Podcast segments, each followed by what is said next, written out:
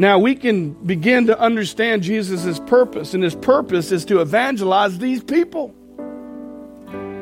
His purpose has been the same, and it will be the same as it always has to preach the kingdom of God.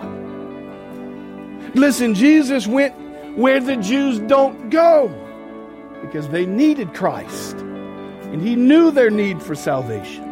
Jesus went against the cultural norm in order to save souls. Why? Because everyone needs Jesus. We would like to welcome you to Getting in the Word with Pastor Stuart Guthrie. Pastor Stuart is the teaching pastor of Family Bible Fellowship in Early Branch, South Carolina, and he has been teaching through a series on the book of John. We hope that you will join us as we begin Getting in the Word. Here is Pastor Stuart.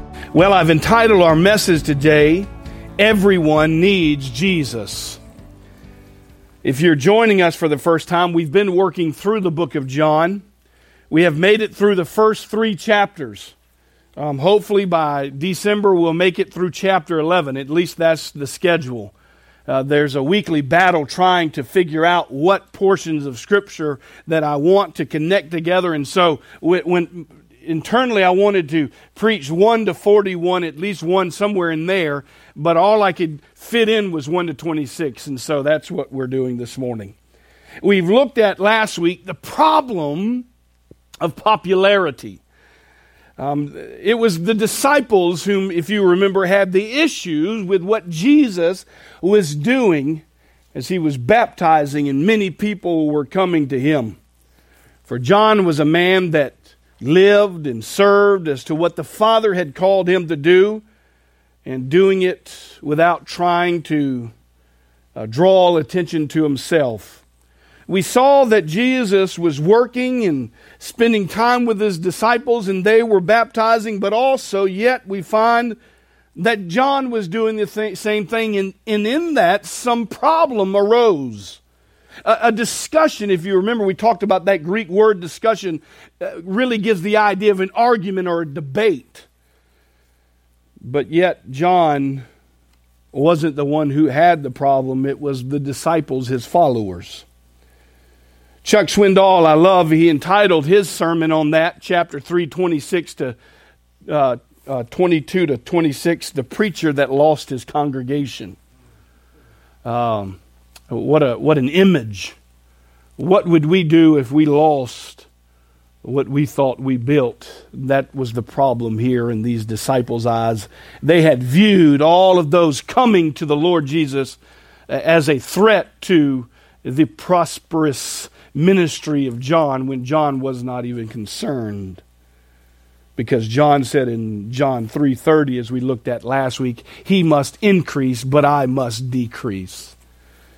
And so without a personal problem, without pride getting in John's way, they both continue to do the work in which God had sent them to do. And that's what's happening as we approach chapter 4. So, if you will, let's turn there today. You're probably already there as we've read it. John chapter 4, verses 1 to 26. There are uh, three things in our text today that I believe that Jesus reveals to his readers, which we will be very, will be very important to all of us in the generations to come in light of evangelism, in light of proclaiming Jesus Christ into our culture. And the, relight, and the reality is, is that Everyone needs Jesus.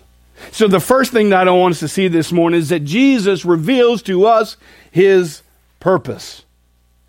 Secondly, I want us to see that Jesus reveals to us his passion. And thirdly, Jesus reveals to us his personality or his person. Let us begin, if you will, to dig in the context of what's happening here as we jump into chapter 4. John begins, therefore, when the Lord knew the Pharisees had heard that Jesus was making and baptizing more disciples than John, although Jesus himself was not baptizing, but his disciples were, he left Judah and went away again to Galilee. So Jesus is here. He's doing the work that he's been doing, but tensions are, are on the rise. As the Jews are knowing that his ministry is attracting more than those in which are coming to John. Now, those people are now coming to Jesus. And Jesus desires to move back again to Galilee. Do you remember where he was in Galilee before? It's where he turned the water to wine.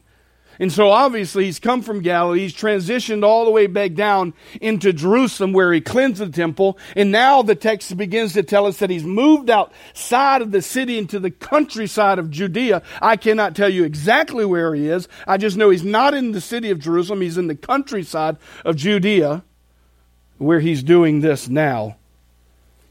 John is serving and baptizing. Jesus is serving and baptizing. But something's interestingly inserted into verse 2 of our text, although Jesus himself was not baptizing, but his disciples were. Uh, we touched base on this a little bit last week, but I can't help but think of way of side note. If Jesus did not partake in baptism, literally doing it, then how can many in our culture claim that baptism saves? If Jesus believed that baptism was a part of salvation, then of course he would be baptizing. But he's not. Which I think is great proof that Jesus did not believe that baptism saves. Rather, it's a part of a inward uh, action that results in an outward profession of what God has done in our hearts. So the reality is, is if baptism saves, and I don't believe it does, I believe rather it's a false gospel, then we would be expecting to see Jesus baptizing. That's just a side note. I just wanted to plug that in there. Regardless, Jesus, being aware of his ever growing popularity in the country region of Judea, would bring about a resentment on the part of the religious leaders. He's really close to Jerusalem. And all of these followers would spark anger in the light of the Jews. They did not like it. And it would bring about, it would lead to a permanent crisis. And Jesus, if you remember, knows when his time for that crisis is right, and he consistently tells us it is not yet the time, right? Remember when he spoke to the, his mother, he says, Woman, what does this have to do with me? My time has not yet come, right? So there's this crisis that's on the arise, and so because of this crisis, the verse 3 says he left Judah and went again into Galilee. Now, I find it very interesting because I believe that uh, there was a twofold thing going on here. Jesus did not want to discourage John's ministry, uh, and so uh, it was time to move on. And many times in life, when ministry is happening and things are going on, it's time to move on and to do what it is the Lord's calling. And so here, Jesus, we, we are told, returns again and goes away again to Galilee.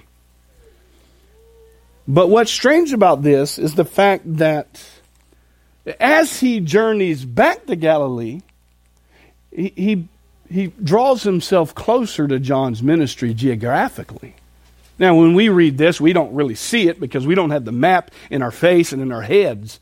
But the reality is, is here is where we find John's ministry. Remember, John is in Aenon near Salem. That's the red circle right there. Above it is Galilee. Aenon, near Salem is in Samaria. Just below that is Sychar, where we'll look at where Jesus journeys to, and below that is Judea. Jesus is in Judea working and serving and baptizing. See it way down there? He's somewhere in the countryside of Judea. John is in Aenon working there, serving and baptizing. And the text tells us that he left Judea and went to Galilee. And there's the travel route right there that the average Jew would take. Now, they could have gone on the, the, the other side, but they never would have traveled through the center unless they were super pressed for time. But Jesus, listen, knowing all things, has a greater purpose. And this is where we come to our first point as Jesus reveals to us his purpose. Notice he says in verse 4 and he had to pass through Samaria. He came to a city of Samaria called Sychar, near a parcel of ground that Jacob gave to his son. And Jacob's well was there. So Jesus, being wearied from his journey, was sitting thus by the well, and it was about the sixth hour. Jesus is on his way to Galilee. But something happens. He leaves that which would be the normal route to Galilee. And I want you to notice in this picture, he doesn't take that route. Rather, he leaves from there in Judah and makes his way to Sychar.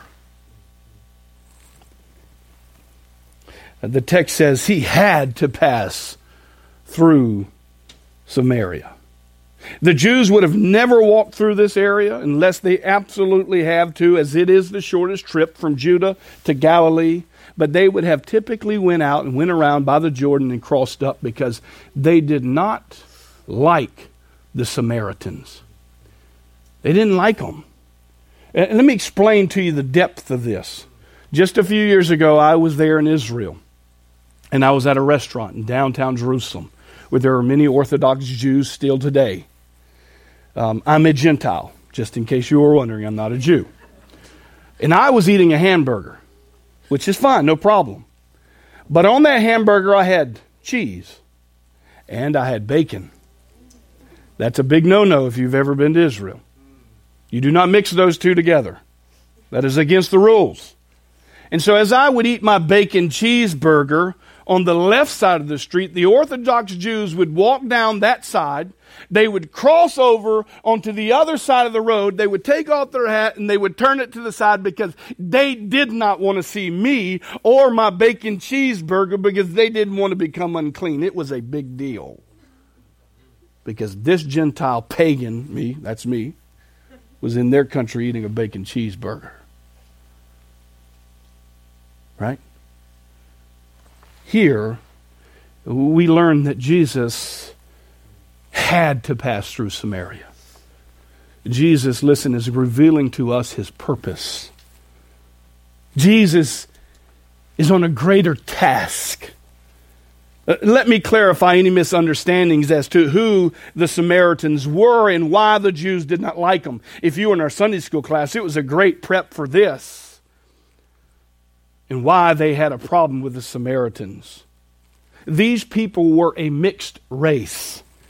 In Deuteronomy chapter 17, we learned this morning in Sunday school, there was a list of rules, and one of them was not to intermingle with pagan people, especially through marriage. And when uh, the, the divided kingdom, because of Solomon, his disobedience and his failure to allow his heart to marry a thousand women, which drew, drew him into false idols, right? God brought in the divided kingdom. You have Israel and you have Judah. You have Israel's in the north and Judah's in the south. And then God sent a group of people to overthrow them called the Assyrians. And God said, Hey, Judah, if you don't pay attention, if you don't do right in the sight of the Lord, not only will you no longer be Judah, I will have you overthrown. And so then the Babylonians came in and took over Assyria and Judah. And there they removed the Jews from Judea. But many stayed, and they stayed in the capital, Samaria, which is Sychar. So there were Jews there. The Babylonians pe- brought people in and they began to intermingle, right? I'm sure some of these Babylonians were beautiful women, and the guys, they a lot of their people were gone, and it was years. And the next thing you know, they begin to talk to each other and befriend each other, and the next thing you know, they're married, and now they're having children, and they became a a race of half breeds in the sight of the Jews.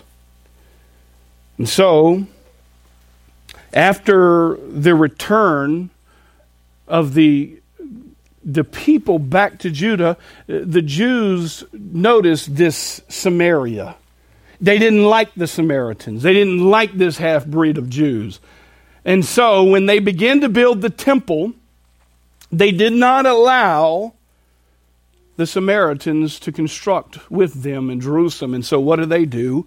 They construct their own temple there at Mount Gerizim near Jacob's well.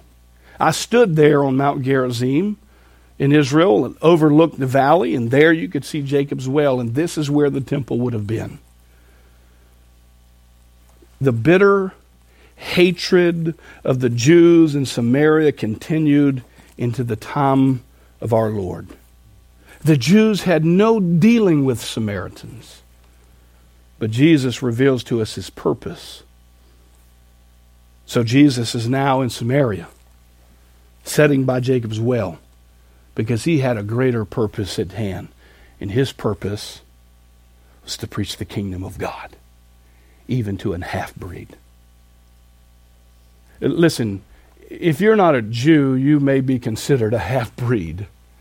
Praise God that Jesus is a God that left heaven and came to earth to save one like you and one like me, a Gentile. He's got a greater purpose. So, Jesus, again, now setting in by the well, he's tired from his journey. We see the humanity of Christ here. He's fully God, yet fully man. It's about midday, the sixth hour, the text says.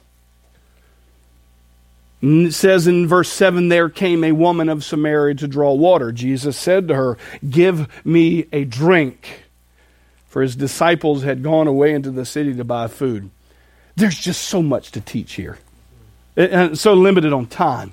But think about this Jesus drugged these disciples into Samaria among these half breeds and now he's there by himself at the well, talking to a Samaritan woman at that, and they are called by Christ to not only go through Samaria, but to go in town and buy food from these people. You have lost your mind.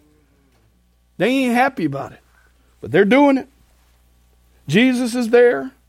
They went to buy food, and Christ here is alone with the Samaritan woman. Now we can begin to understand Jesus' purpose, and his purpose is to evangelize these people. His purpose has been the same, and it will be the same as it always has to preach the kingdom of God. Listen, Jesus went where the Jews don't go because they needed Christ, and he knew their need for salvation. Jesus went against the cultural norm in order to save souls. Why? Because everyone needs Jesus. Everyone needs salvation. She knows that he has no business talking with her. And that is why Jesus says, Give me a drink.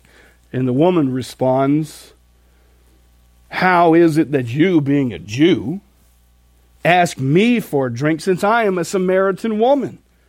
For the Jews, the text gives us a little detail, have no dealing with the Samaritans. This would have caused Jesus to be unpure in the eyes of the Jews. This is a big deal, guys. Culturally, we don't get it, right? We sit down with people of different cultures and different races and different breeds of folks, and we have lunch with them, and it's no big deal. But here, this is a problem. Jesus is revealing to us his purpose. His purpose is wishing that none would perish, but that all would come to repentance. And that includes you today. His purpose then was the same, and his purpose for you today is the same. His purpose has always been the same. He said to his disciples in Mark chapter 16, verse 15, this Go into all the world and preach the gospel to all creation. Right? God, Christ, saw men not by the color of their skin, not by the culture in which they were from, but the lostness within their souls. Jesus still today doesn't care if you're white, you're not supreme. If you're black, you're not supreme. If you're Hispanic, you're not supreme. You, He is concerned with your soul. Last I checked, we all bleed red. Jesus wants your heart. He wants you to come to the Lord Jesus Christ for salvation so that you might have eternal life with him in heaven. He says, I'm going to prepare a place for you. And if I go again and come and if I go and prepare a place for you, I will come again and receive you to myself. That where I'm there you may be all. This is his purpose for you this morning. I wonder whom, because of a culture conflict this morning in our congregation, watching in the back, or will watch live on the internet this week, fail to go and preach the kingdom of God because of cultural barriers. The Lord failed not to miss this great opportunity. Not only was there a shorter route, but in that shorter route there was someone in need of salvation. Who in here has failed to share Christ today because someone has hurt you? Because someone has mocked you? Because someone has misrepresented you? Anybody? How is it that you, being a Jew, ask me for a drink since I'm a Samaritan woman? Think about that. Jesus approaches this woman. She's all out of wits about asking her for a drink. You talk about an uncomfortable approach. He has no cup. He has nothing to draw with the water. And he says, Give me a drink. Jesus just asked the Samaritan in my notes, it's capitalized woman. You see, in our day, things have changed. But back then, women were not regarded very well of anything. They were not thought even worthy of investment in teaching the scriptures to them. And yet, Jesus approaches her and speaks to her. Not only is she a woman, she's a Samaritan woman. It's a double negative. And he even asked her, listen, folks, to use her utensils. He's going to drink from this woman's utensils? Wow. This would have made the Jew completely unclean, unacceptable. But he crosses cultural boundaries. There's so much happening here, and in it all, Jesus is showing us that his purpose and his purpose is pointing to the fact that everyone needs Jesus. Can you think of this morning someone who needs to know Jesus Christ as their Lord and Savior? That out of fear you've been afraid to go to and proclaim the good news of the gospel of Jesus Christ? It's the middle of the day.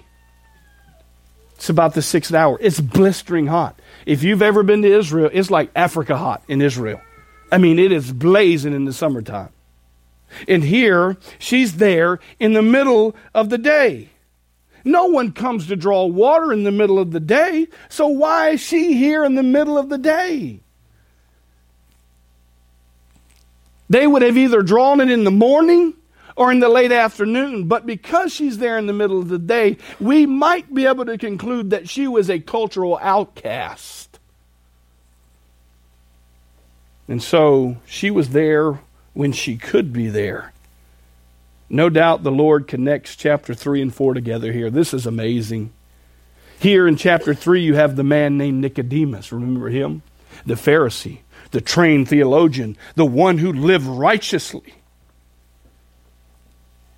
One comes by night and one comes by day. Here you have the social outcast living in sin. One responds and one doesn't.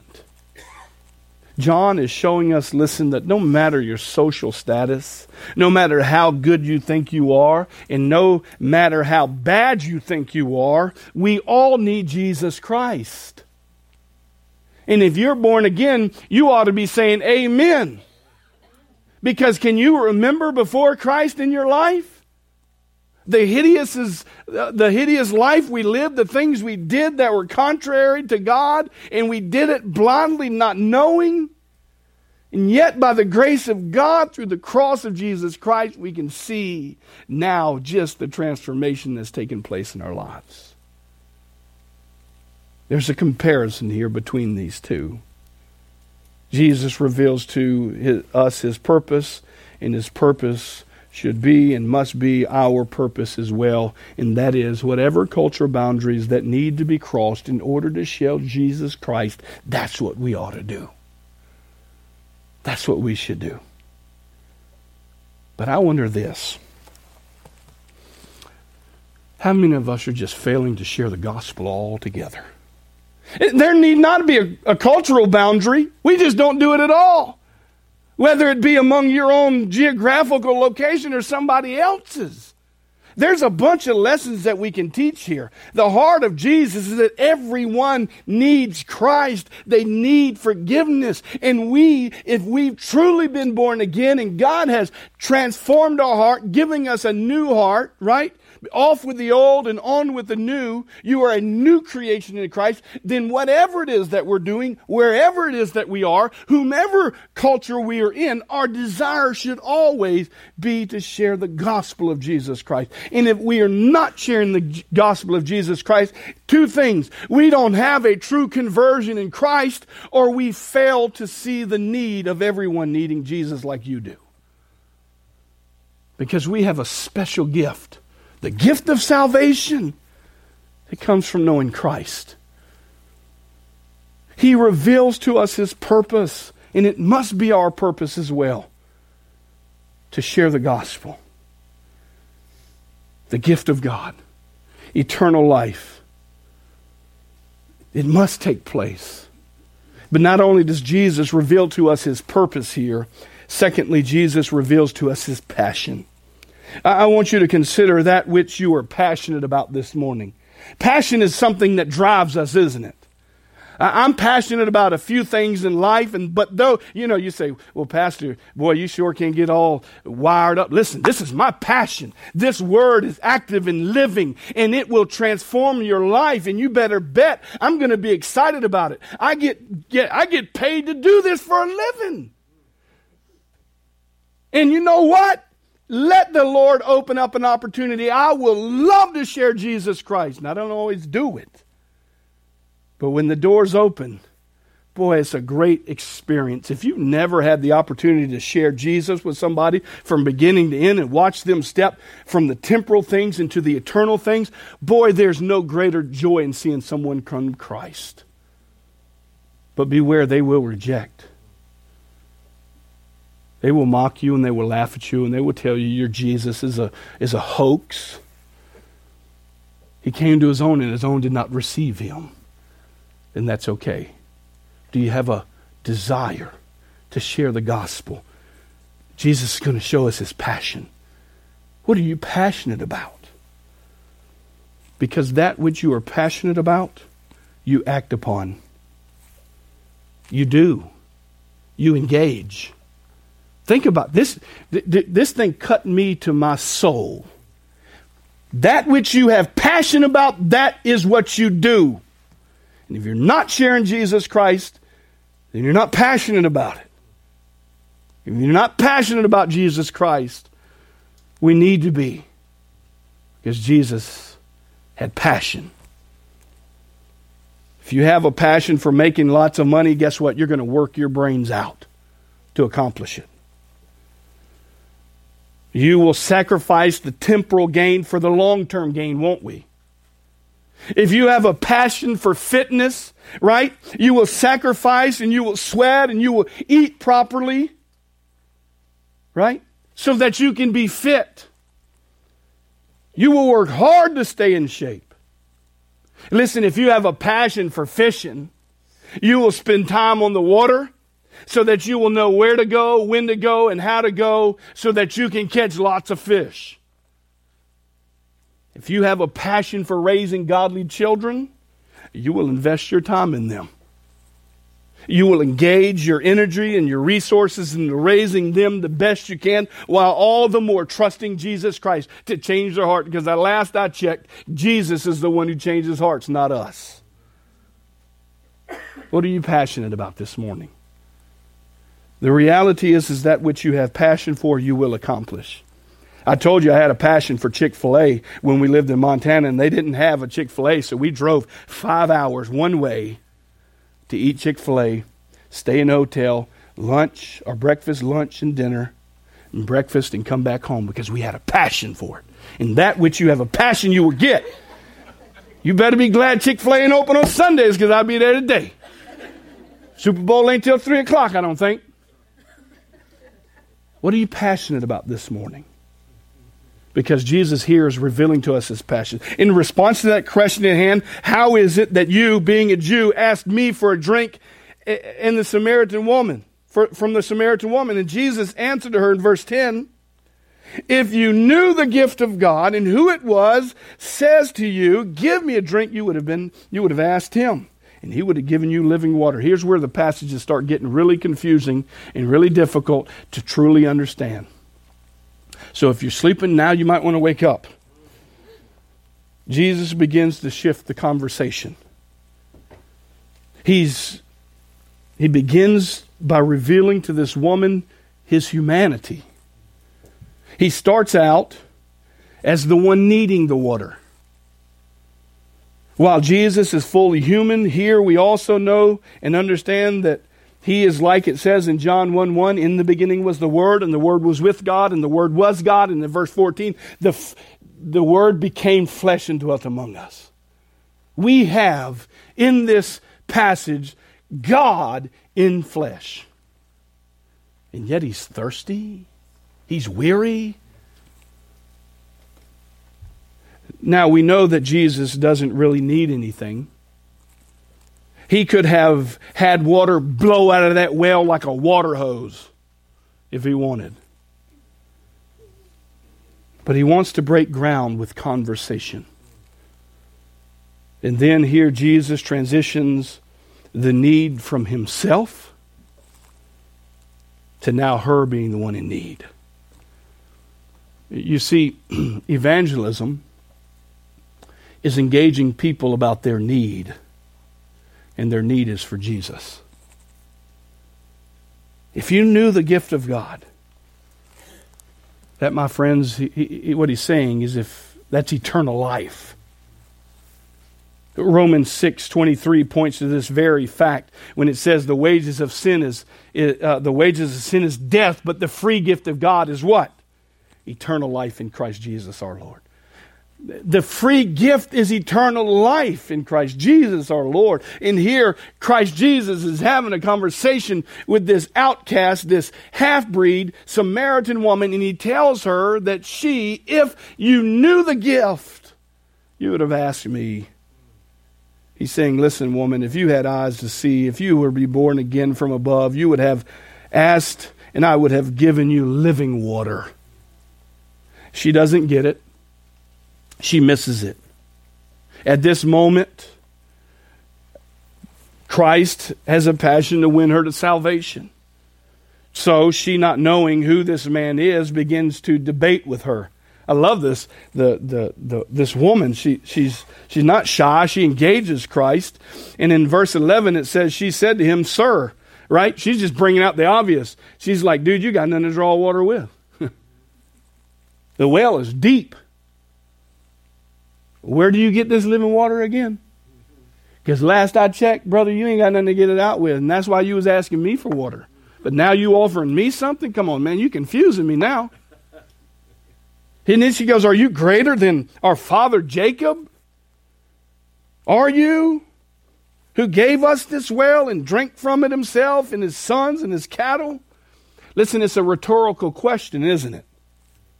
She, of course, doesn't believe that he is greater than that he can give water because he has nothing to draw with. How is it, God, that you can give living water when you have nothing to draw with? You were just the one asking me for it. Now you're offering me living water? She's a ball of fire, this gal. But listen, throughout the Old Testament, we find living water used as a metaphor to describe the transforming power of the Holy Spirit. You see this idea used in Nehemiah's prayer for deliverance when he says in 1713, O Lord, the hope of Israel, all who are abandoned, you, you will be put to shame. All who turn away will be written in the dust, for they have abandoned the Lord, right? The fountain of living water. You would have thought she would have got this, but she misses it. Listen, living water throughout the Old Testament brings about the idea of spiritual cleansing. And what he's saying is, woman, if you would have been born again spiritually, born from above, you would have asked me. But she's blind and she misses it. I wonder how many this morning are blind spiritually, have never drank from the living water. But Jesus fires back. He fires back with insults, right? He fires back with an argumentative heart, right? No, he doesn't. He's God in flesh. If anybody had authority to fight back right here with argumentative ideas and philosophies and apologetics, he could have done it and just made her look like a great big old dummy. But that isn't what he does. But that's what we do many times, isn't it? We will argue to win the battle and yet lose the war. Some people just always have to be right. Sometimes the best evangelism is not to argue so you can win the battle. Sometimes it's just zipping it and praying because it doesn't matter what comes out of your mouth, you ain't saving them no way. I, I, I could be the most theologically astute guy in all of South Carolina, the best apologist around. I'm not, but I could be. But that doesn't win souls, does it? Now, that doesn't mean we don't give an account for the hope that's within us because we've called to give a defense for the hope that's within us. But it must be spirit led. Must be spirit led. Jesus did not challenge her tradition about the well, about drawing attention to her poor understanding of the biblical text. Matter of fact, he doesn't even mention Jacob again, does he? Listen, sometimes the best method of evangelism is not to argue. Because let me tell you something. They know not because they are born not from above. And just because you have a bunch of biblical understanding doesn't make you a great evangelist. It makes you have a bunch of great information. It can sometimes show just how much pride is living in our hearts, is what it can do. I, I usually ask permission before I use people as an example, but for an example, Dad, I'm going to use him. My father has not always been a believer. And there were times in which I kept my mouth shut and I prayed for him. I didn't argue with him. I used to argue with him. And we would get in heated debates, and it got ugly, and then the Lord just pricked my heart. You're not saving him regardless. I am. Pray for him. And I made a decision one day coming over the Broad River Bridge. And we had a dialogue. And everything inside of me wanted to speak up and tell him how wrong he was and how much he needed Jesus.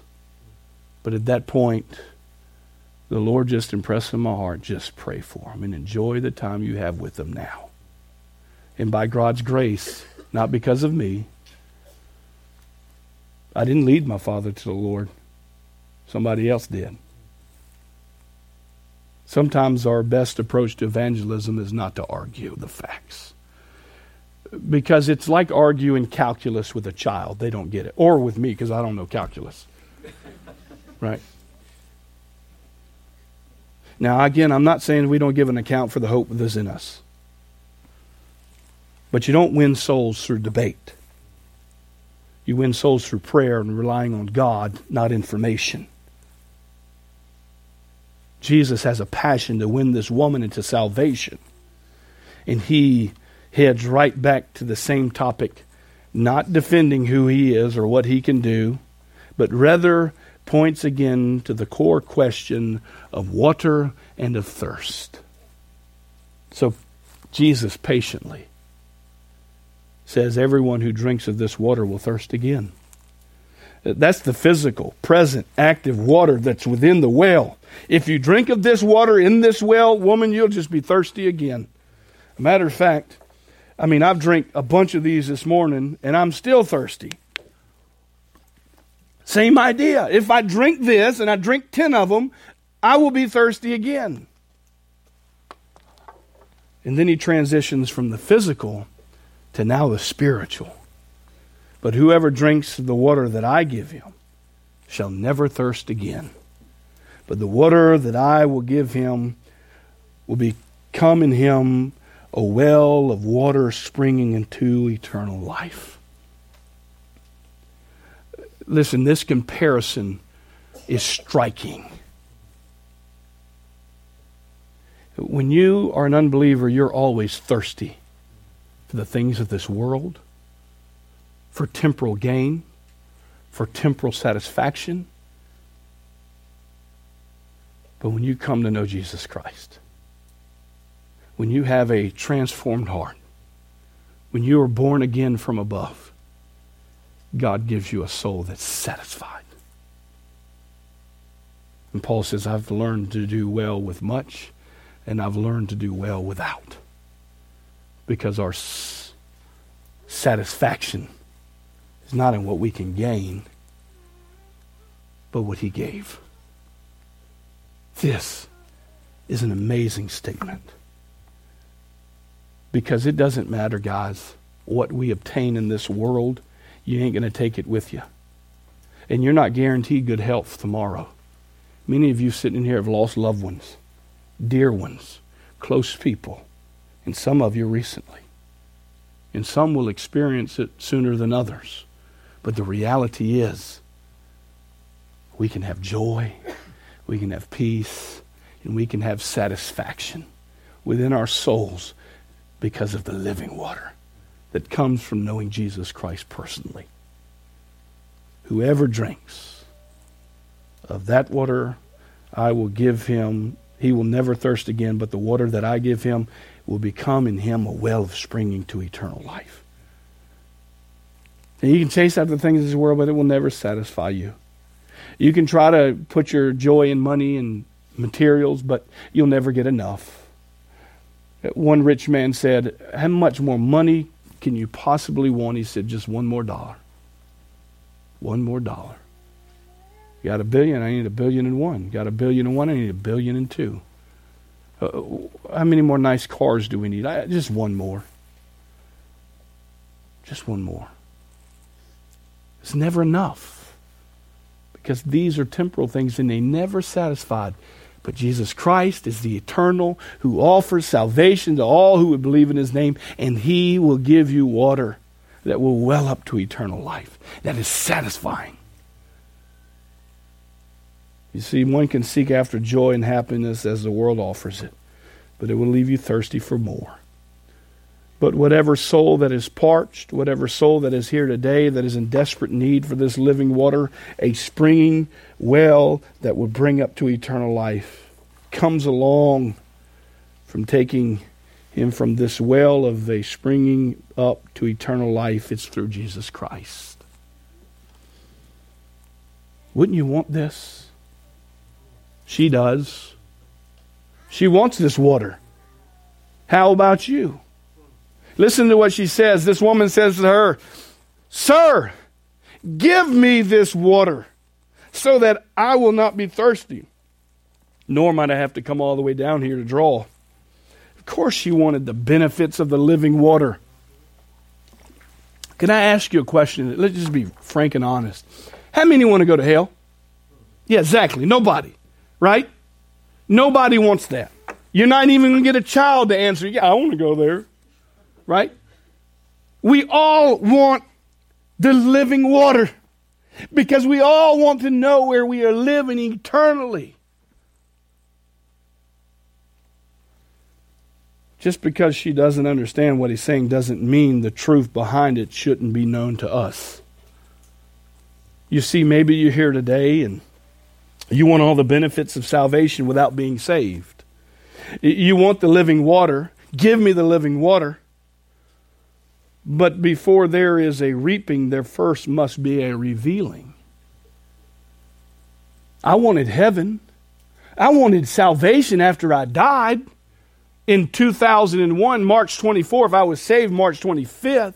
In March 24th of 2001, I wanted all these things, but I didn't obtain them. Because in order for me to reap the benefits of salvation, my sin must have first been revealed. If you come in here this morning and you think you're good enough to get to heaven, let me just advise you that Scripture says your greatest deeds are nothing but filthy rags. If you could be good enough to get to heaven, then Jesus didn't need to die on the cross. Galatians 2:20 says if salvation could become by the law then what? Christ died needlessly.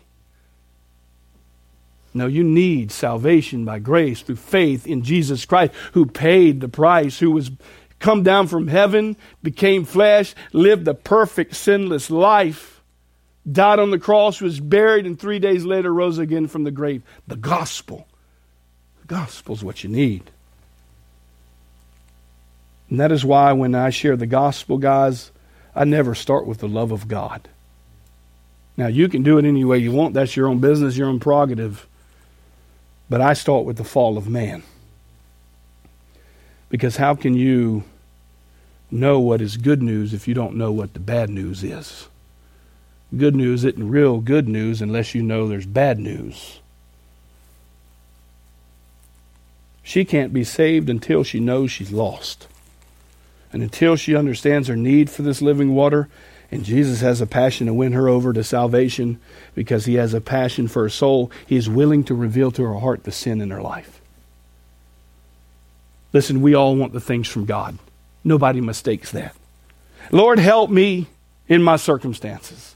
Lord, give me the money I need. Lord, help me pay my rent. Lord, heal my child. Lord, give me good health. Give me this. Give me that. But people want Jesus without facing the sin in which they need to deal with first.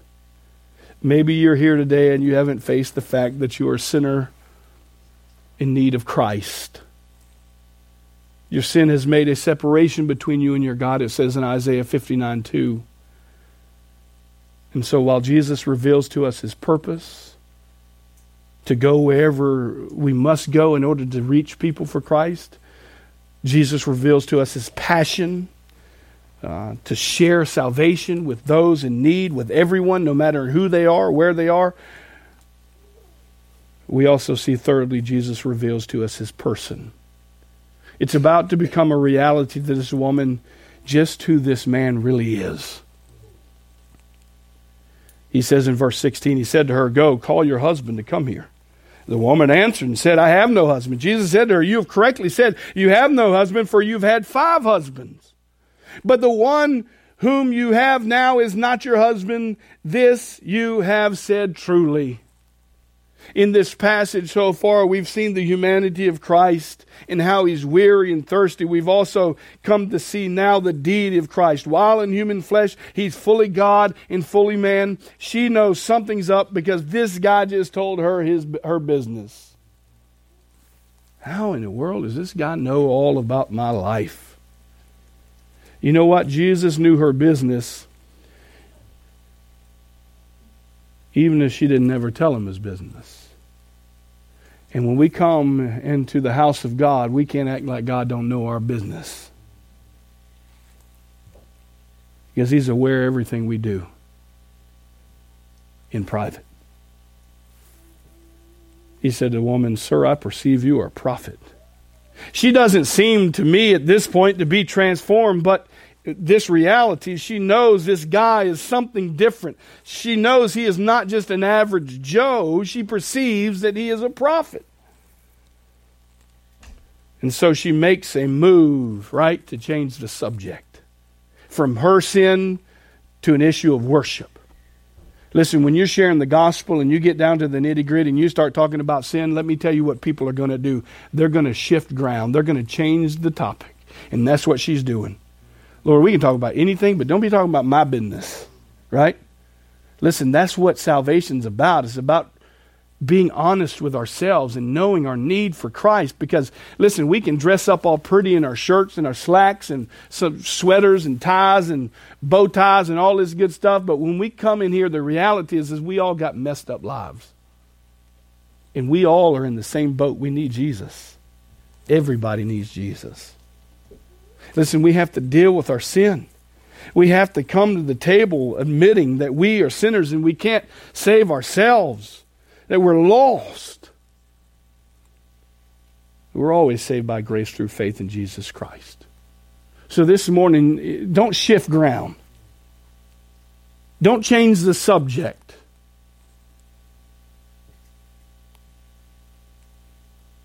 But rather repent and believe the gospel the death, the burial, and resurrection of Jesus Christ. Listen, like Jesus knows all of her personal business, listen, he knows yours as well this morning. And I ain't fooling him, and you're not fooling him either. He knows it all because he is God in flesh and he is all knowing. He is a sovereign God over every ounce of our life. He knows the, the amount of hair on your head, some more than others. Right? Some have a lot more hair than others. But he knows exactly how many you got because he knows your business. You can't hide anything from Jesus. And here, Jesus to this woman has just proved that by revealing to us his person. So, like us, she also shifts the topic. She had a shifting ground moment. She didn't really want to talk about her personal problems. She wanted to talk theology. She simply wanted to change the subject. Sir, I perceived that you are a prophet. Our fathers worshipped on this mountain, Mount Gerizim. And your people say Jerusalem is where the place we ought to be worshiping. Remember the Samaritan people? They started their own place of worship. Because of them being this half breed, they weren't allowed to worship there, and so they built their own temple on Mount Gerizim. And she gives credit that, that, that he was able to tell her about his life and about her sin, but she wasn't ready to deal with that. And this morning, listen to me, guys.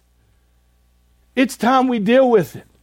Because the reality is, is you don't, maybe you're not guaranteed another breath in your lungs. And when you walk out of these doors, listen, assuming you get to walk out of these doors, you could die. And where you are today is where you will be eternally, either in Christ or separated from Christ. There's neither, you can't be on the fence.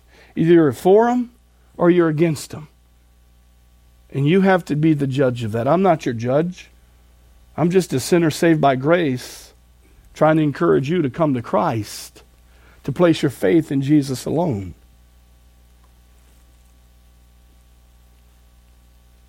You know, when you share your faith enough, you'll see this happen. You start talking about sin, they, they'll twist the conversation and try to get away from it. And many times that discernment will tell you they're not ready. And that's okay because we're not saving them anyways. Woman, you have five husbands, and the one whom you are with now is not your husband. She is living in habitual sin. She's living, why? Number one, she's living with a man that she's not married to. That's a sin. That's adultery. And in our culture, adultery is okay. Right? I mean, is, isn't that what we hear? It's okay. Like you wouldn't, you wouldn't go buy a car, right, unless you test drove it first. I, I've heard it all. But the reality is, is this. It's a sin. And what is a sin? We need to call a sin because Jesus Christ can forgive the most hideous sin. I used to be the worst sinner. You don't know me. Now, you know who I am in Christ. And that's all you really need to know about me. Because I don't look back at my life and what I used to be. Because when I became a Christian, I forgot what lies ahead and I began to look on forward to the goal that lies ahead the return of Jesus Christ. Listen, the reality is, is the devil wants you to believe all of these cultural lies because it will bring you joy. Listen, he is the father of lies, and he will always be a liar, and the truth is not in him. And while he gives this woman credit for truth, that she doesn't have a husband, Jesus unmasks her sin. Listen, the person of Christ knows the sin in our lives. We can't hide it from him. But what we can do is repent of it. 1 John 1 9 says, If you confess your sins, he is faithful and righteous to forgive us our sins and cleanse us from all unrighteousness. That's the hope. Now, that is not a, a message of salvation, that's a message to the believer, right? But the reality remains the same that until you admit that you're a sinner in need of Christ, you'll always be a runner, seeking the things of this world. Listen, the person of Jesus knows the sin in our lives. It doesn't matter which mountain you think he says you should worship on. Jesus said, Woman, believe me, an hour is coming when neither this mountain nor that one in Jerusalem you will worship the Father. You will worship, we, you worship what you don't know. Like, she doesn't get it. They worship here, it's, it's not the proper worship because he says we worship what we know. Jesus knows the proper worship is to take place in Jerusalem. For salvation is of the Jews. But an hour is coming. This is when we can rejoice. An hour is coming, and is now, when true worshipers will worship the Father in spirit and in truth. For such people, the Father seeks to be his worshipers. God is spirit, and those who worship him must worship him in spirit and in truth. Listen, you must be born from above. Jesus said, Listen, it's better I go away because when I go away, I'll send a helper and he will teach you all things and bring to remembrance all that I've said to you. When Jesus ascended up the right hand of the Father, he sent us the Holy Spirit. And unless you are born again, you're not indwelt with the Spirit of God. But when you are born again, you are indwelt with the Spirit that will bring you joy, peace, comfort in the midst of any circumstance in your life. You will be completely satisfied in Jesus. Because at the end of the day, you know that is all that you have is Christ in salvation. And you can rejoice at my funeral. Don't pity me because this old body, as big as it may be and as painful as it may get when I exercise and work out and play softball and baseball, listen, I'm going to I'm going to be in my glorified state. And I'm going to rejoice and I can be completely satisfied that whatever comes over me or my children who have trusted in Jesus Christ, there is no greater joy. There is no more satisfying feeling to know that Jesus Christ is living in me and that I will live for eternity. This place of worship under the new covenant isn't the issue, but rather how one worships. It's not about rituals. It's not about external procedures, which the Jews were highly engaged in. It's not about for these people ceremonies, but rather it must be central on God's word, the truth. It must be spirit and truth. Listen, you come today and you may put much into what you can do for God or how good you think you might be, but listen, listen, unless you worship God in spirit and in truth, it will be a bad day if you enter into eternity today. In your heart is with a consistent truth revealed in God's Word, we can accomplish nothing in our own strength. You can't work your way to God, and she shouldn't either. This woman, fully unable to grasp all that's been said, she says in 425, I know that Messiah is coming. Right? She's waiting on the Messiah to come to rule on a white horse, right? To bring about an earthly. That's not Jesus' purpose. She expected him to come in on a white horse, rather, he comes in on a donkey. She expects him to come in as a reigning king, but rather he comes in as a servant, washing the feet of his disciples.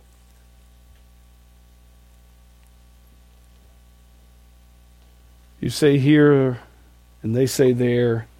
Now you say in spirit and truth, but Messiah comes he will declare all things to us. And then he says in verse 26 I who speak to you am he. Could you imagine being her? All these years of silence, all these years of waiting to hear the Messiah has come. And here, Jesus reveals his personality. What we've seen today is that this woman has missed the Messiah up until he reveals his person to her. I who speak to you am he. Can I ask you a question today? Do you know him? Because he knows you. He knows all about your life. He knows all about your sin. That's why he came to die, that you might have life. And while yet we are sinners, Christ died for us. Everybody needs Jesus. Let's pray. We want to thank you for joining us on our program today. We pray that you were challenged, encouraged, and hope that you will stay connected with us for the weeks to come as Pastor Stewart walks us through the book of John. If you don't have a church home, Pastor Stewart would like to personally invite you to join their worship service at Family Bible Fellowship in Early Branch, South Carolina. They meet each week at 11 a.m. For more information about the church, visit them at FamilyBibleFellowship.org. Thanks again for being with us and have a great week.